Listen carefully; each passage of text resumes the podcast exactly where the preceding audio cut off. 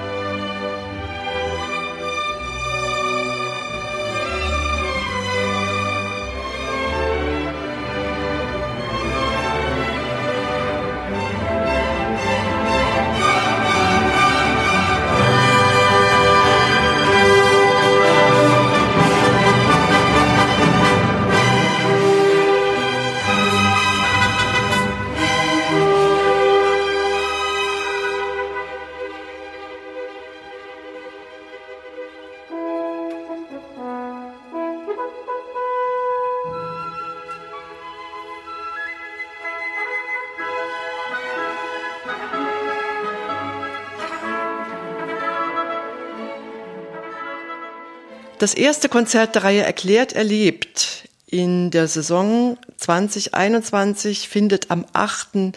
Oktober statt. Lieben Sie Dvorak ist der Titel und das Konzert wird dirigiert von Julien Masmondet, einem noch relativ, wir dürfen das hier sagen, jungen Dirigenten in Paris lebend, der auch zum ersten Mal überhaupt mit den Tonkünstlern zusammenarbeitet. Es ist kaum zu glauben, also ich habe auch selber gestaunt, als ich die Datenbank durchsucht habe in der Vorbereitung dieser Folge. Mehr als 130 Mal wurde die Symphonie vom Tonkünstlerorchester gespielt seit Oktober 1943. In diesem Jahr beginnt das Archiv in unserer Datenbank. Und die Liste der Dirigenten liest sich wie ein Who is Who der Tonkünstlergeschichte. Kurt Wöss ist dabei, Heinz Wallberg natürlich, Walter Weller, Carlos Kalmar, Christian Järvi, Andres Orozco Estrada und der Jutta Casado natürlich auch. Das sind alles Chefdirigenten gewesen, aber auch Namen wie Sebastian Weigle, Bijan Kademisak und Krzysztof Urbanski. Die neunte, an die erinnere ich mich noch sehr gut, die steht, wie man so schön sagt, noch heute im großen Saal des Musikvereins. Ich glaube, dass es an ganz oft wenigen einfachen Dingen festzumachen ist, warum Musik berühmt wird. Zuerst einmal ein melodischer Einfall muss her. Zweitens, die Musik braucht eine Zugänglichkeit, die unmittelbar wirkt. Und das Dritte ist, sie braucht eine gute Form.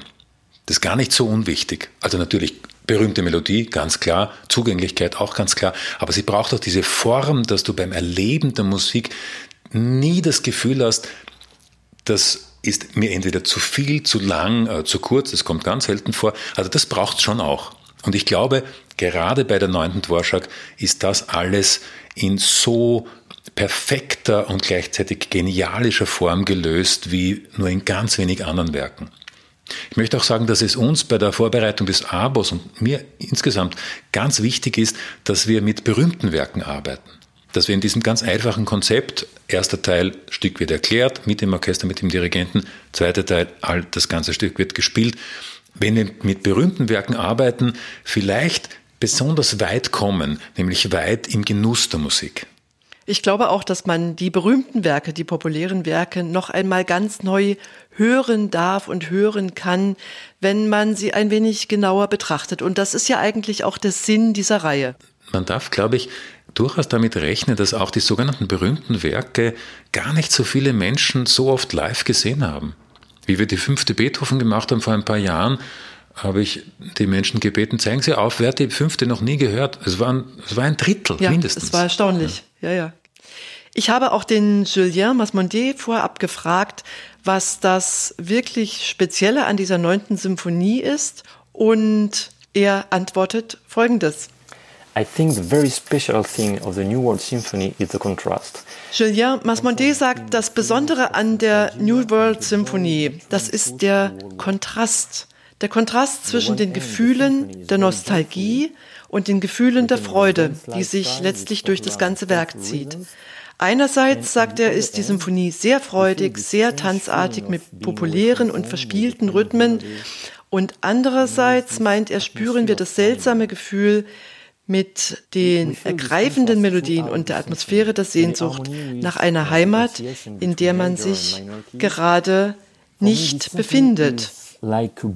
Und Julien sagt, dass diese Symphonie für ihn ein Buch kontrastierender Bilder und Gefühle ist.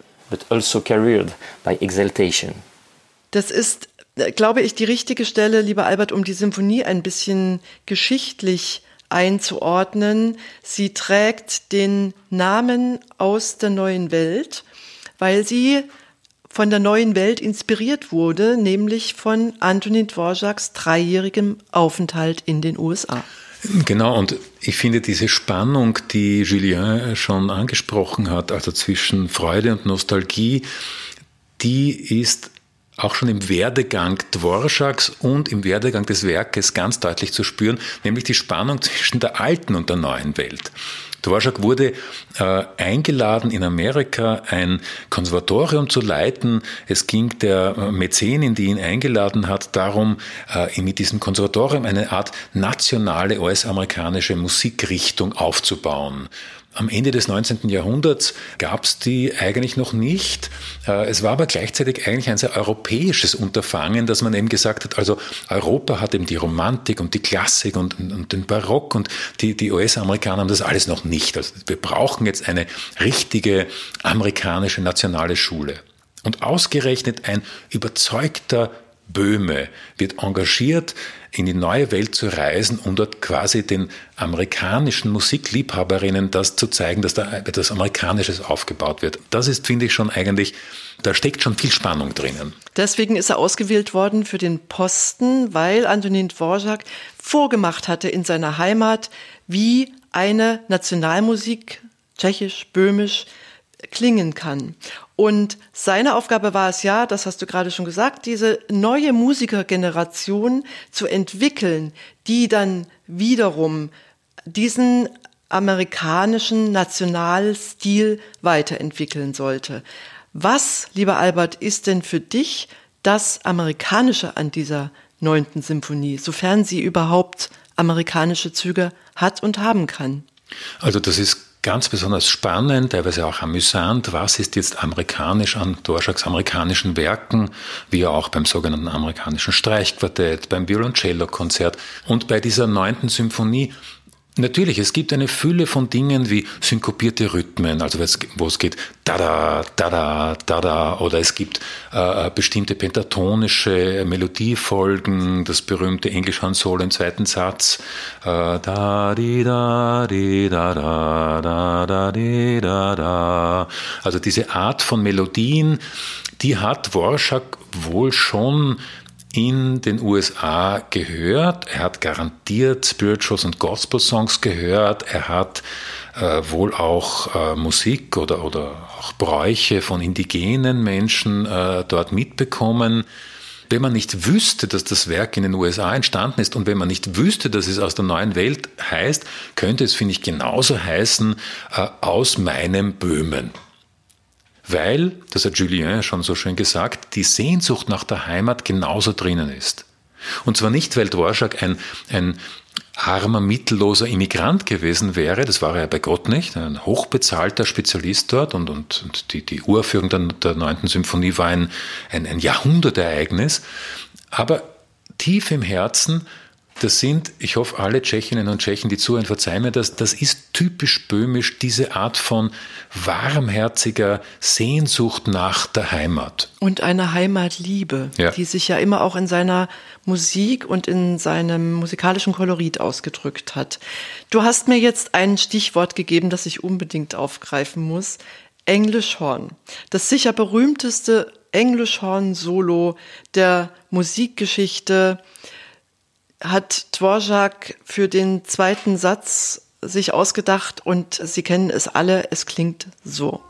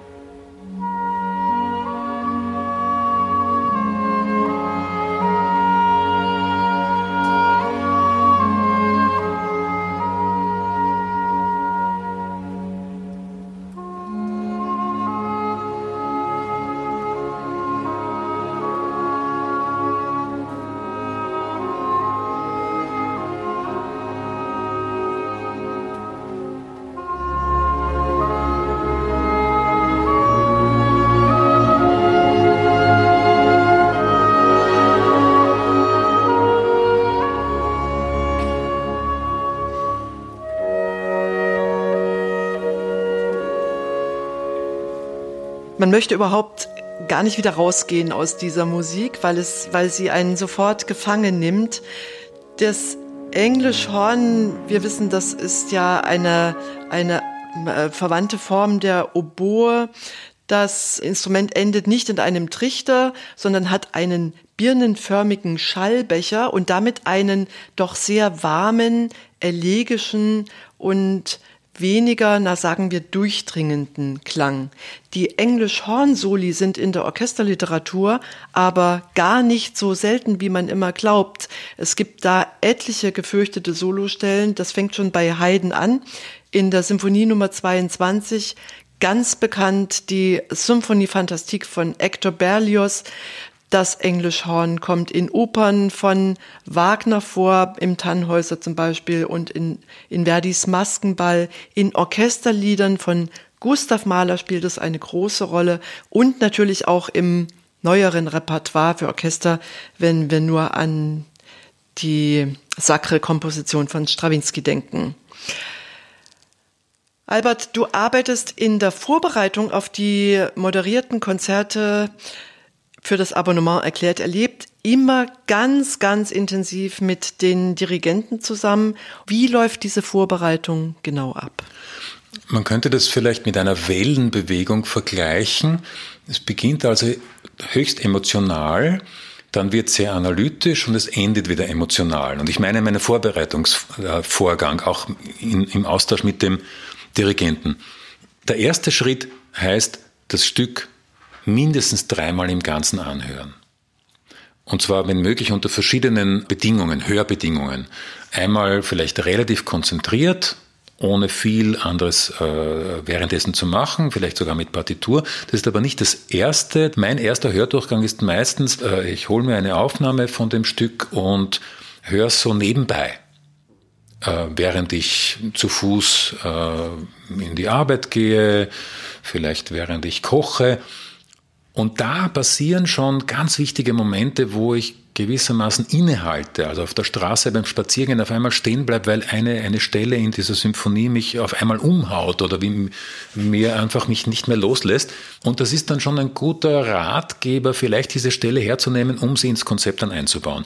Wenn ich diese zwei, drei, manchmal viermal Durchhören gemacht habe, geht's ans Eingemachte, Partitur hernehmen, überlegen, wir haben 40 Minuten Zeit maximal in diesem ersten Teil, so und so viele Stellen wollen wir haben, was wollen wir mit diesen Stellen, wollen wir einerseits dem Publikum einfach zeigen, was sind die wichtigsten Melodien etc. Oder wollen wir auch in manchen Stellen eben wirklich mit der Lupe hineingehen, indem wir sagen, wir zeigen her, wie eigentlich eine Komponistenwerkstatt, in diesem Fall bei Dvorak, aussah. Also wer macht bei dieser Stelle den Rhythmus, welche Melodien sind unisono gespielt, welche Orchesterinstrumente sind überhaupt beteiligt. Das ist ein ganz wichtiger Punkt beim Komponieren, auch die Ökonomie, nicht immer alle Instrumente einsetzen, manchmal auch nur wenige oder dann manchmal doch sehr viele. Und aus diesem analytischen Beschäftigen heraus entsteht dann ein Konzept, das so aussieht, dass zunächst ich meine Auswahl treffe, in dem Fall Julien schicke, er antwortet, kommt alles nicht in Frage, wir machen jetzt die fünfte Beethoven und nicht die neunte Dvorak. Oder er sagt, Gott sei Dank, ja, das meiste kann er nachvollziehen und vielleicht machen wir da noch was anderes etc. Ist da gut abgelaufen. In aller Regel, ich darf dich kurz unterbrechen, Albert, ist es aber so, dass die Dirigenten das, was du ausgesucht hast, sofort bestätigen und akzeptieren. Also die Erfahrung ja, habe ich gut. gemacht in ja. den vergangenen Jahren. Es ja, läuft genau. gut. Ähm, es läuft vielleicht auch deswegen gut, weil ich selbst relativ viel Orchester als, als Geigenstudent gespielt habe. Also die Ahnung, wie das wohl ist, eine Symphonie zu spielen, die habe ich immer ein bisschen mitbekommen. Ich bin nie Profimusiker geworden, aber ich habe viel in Jugendorchestern gespielt. Auch große Symphonien, Bruckner und so weiter. Ich glaube, ich habe sogar einmal die neunte Dvorak gespielt. Und dann am Ende aber wieder, dass diese 40 Minuten Einleitung maximal, die sein können, bevor dann die neunte Dvorak eh ganz gespielt wird, auch einen hohen emotionalen Gehalt brauchen. Die Menschen sollen im besten Fall überwältigt sein. Es ist die erste Zusammenarbeit von Julien Masmondet mit unserem Orchester. Wir hatten das, glaube ich, schon erwähnt. Nicht nur deine erste Zusammenarbeit, äh, Albert, mit äh, Julien Masmondet. Und was er sich dazu gedacht hat, das verrät er uns hier. As a conductor, when you make your debut with an orchestra, each time you discover a new world. Julien sagt, wenn Sie als Dirigent ein Debüt mit einem Orchester geben, dann ist das jedes Mal eine neue Welt. Ja, diese Worte hat er sich so gedacht. Die Entdeckung einer neuen Stadt, manchmal eines neuen Repertoires, neue Partner kommen dazu, neues Publikum und oft auch eine andere Kultur. New partners, new audience and new culture. Albert, kristallisiert sich denn in eurer Zusammenarbeit schon heraus oder hat sich schon herauskristallisiert eine Botschaft an das Publikum zu diesem Stück, eine wichtige Botschaft? Du hast eben von einem emotionalen Gehalt gesprochen. Die eine Botschaft hat Julien schon gesagt, Nostalgie und Lebensfreude. Das ist eine Hauptaussage. Die zweite, tut mir schwer, eine wichtigste Botschaft äh, zu bringen von, von Dvorak, aber eine andere ganz wichtige Botschaft heißt Bescheidenheit. Es ist in dieser Musik, bei Dvorak überhaupt, aber in dieser Musik nie zu dick aufgetragen. Es ist eine Musik, die in den wirklich den, den größten emotionalen Schwankungen auch abläuft. Die Musik hat eine emotionale Amplitude, die unfassbar hoch ausschwingt und auch in die Tiefe ausschwingt, aber nie auftrumpft. Das merkt man allein daran, dass das Stück zwar in einem dreifachen Forte endet, aber nicht wirklich endet, weil der letzte Akkord verklingt im absoluten Pianissimo. Und das ist, wenn man mich fragen würde, was ist typisch Dvorak, dann sage ich Bescheidenheit. Und das ist absolut eine Botschaft. Das ist eigentlich eine humanistische Botschaft. Das ist eine, eine menschliche Botschaft. Ich brauche nicht dauernd sagen, wie toll ich bin, sondern die Musik kann so für sich stehen, dass ich hier nicht jedes Mal noch einen, einen Lack drüber geben muss. Das Und ist typisch Dvorak. selbst, ja. Das ist vielleicht auch das, was Orchestermusikerinnen und Musiker spüren. Ich habe gestern mit einem noch kurz auf WhatsApp gechattet und gefragt, wie ist das für euch eigentlich? Wie seht ihr diese Symphonie? Und ich glaube, da kommt schon eine ganz große Achtung heraus und gleichzeitig aber ein ambivalentes Verhältnis auch eben, weil dieses Stück so oft gespielt wird und weil natürlich auch jeder Musiker weiß, wie unglaublich heikel ähm, es sein kann und dass es da durchaus Stellen gibt, auf die man sehr aufpassen muss. Und es heißt auch, dass die Sinfonien vor Melodien und Einfallsreichtum übersprudeln.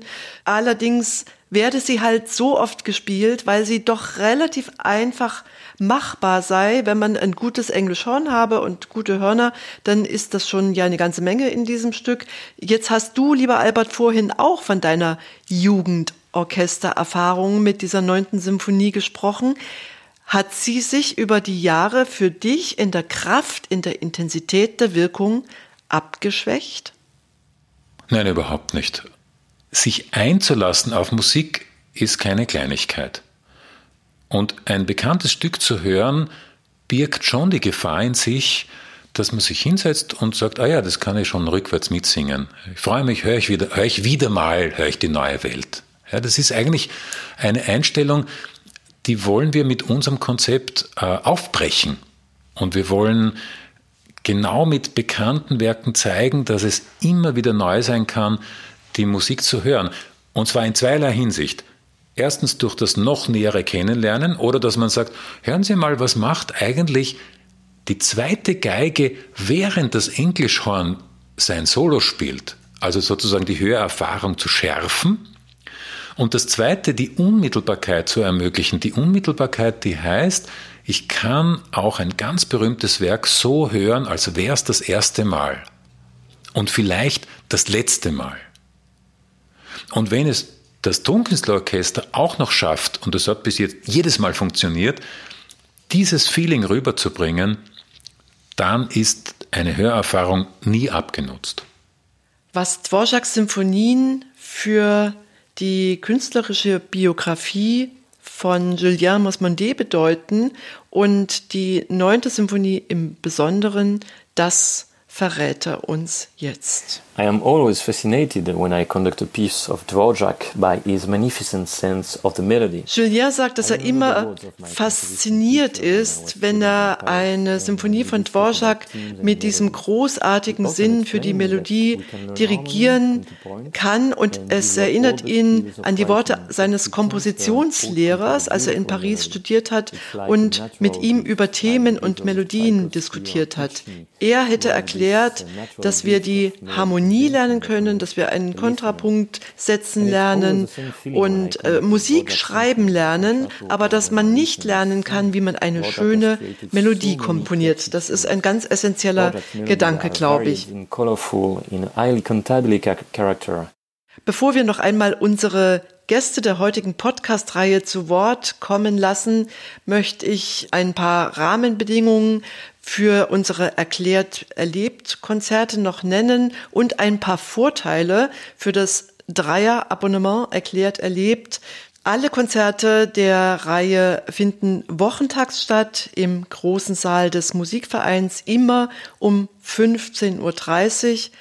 Dieses Konzertformat ist ebenso für Senioren wie für Familien und auch etwas ältere Kinder und Jugendliche, so ab der Oberstufe geeignet. Gruppenbuchungen sind natürlich herzlich willkommen. Bitte an unser Kartenbüro.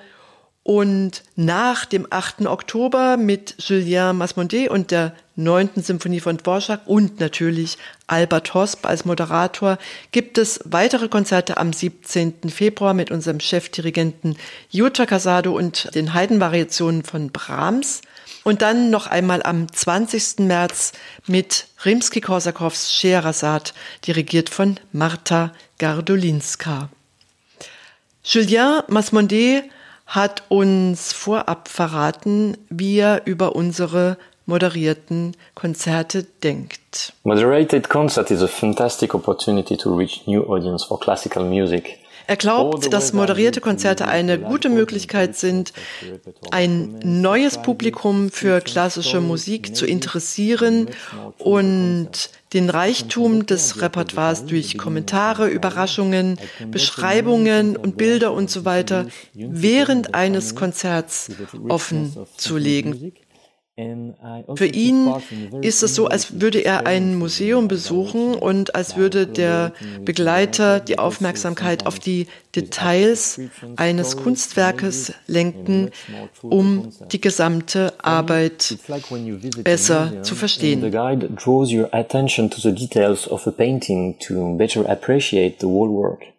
Lieber Albert, das ist jetzt die Stelle für dein Schlusswort. Haben wir was Wichtiges vergessen, über die neue Welt zu sagen?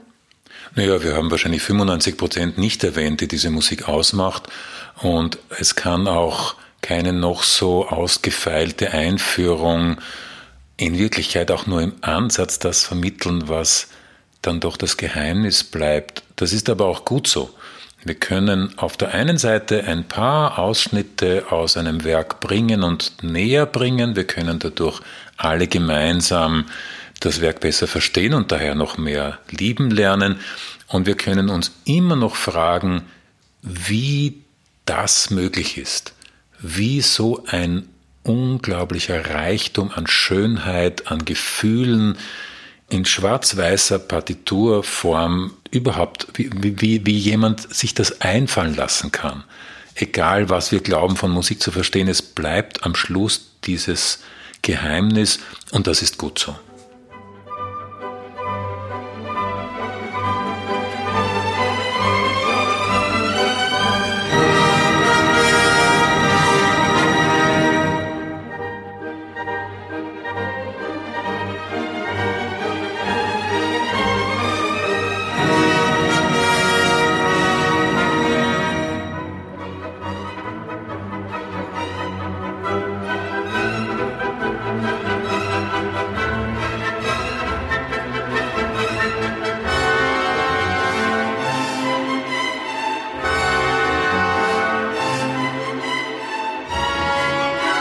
Ich bin Ute van der Sanden, die Dramaturgin des Tonkünstlerorchesters und ich danke wieder ganz herzlich Albert Horsp für deine Auskünfte und dein Kommen und Niki Lappas für die Produktion dieser Podcast-Folge. Vorsichtshalber möchte ich auch heute noch erwähnen, was wichtig ist in diesen Zeiten. Dieser Podcast wird produziert unter hygienisch einwandfreien Bedingungen. Bleiben Sie uns gewogen. Herzlichen Dank fürs Zuhören und auf Wiederhören bis zur nächsten Podcast-Folge. Zugabe. Der Podcast des Tonkünstlerorchesters.